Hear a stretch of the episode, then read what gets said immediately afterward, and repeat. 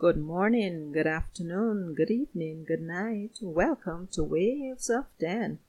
The topic for the winter season is familiarly interesting words. So let's jump right into it.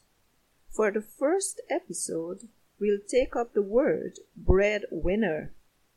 The Investopedia website states that the meaning of the word breadwinner is a colloquial term for the prime or sole income earner in a household. The United Kingdom is credited for coming up with this word in the 1820s. Additionally, Deborah Ellis wrote a children's novel named Breadwinner in 2001, and in 2017, an adult animated Flame was released based on the book.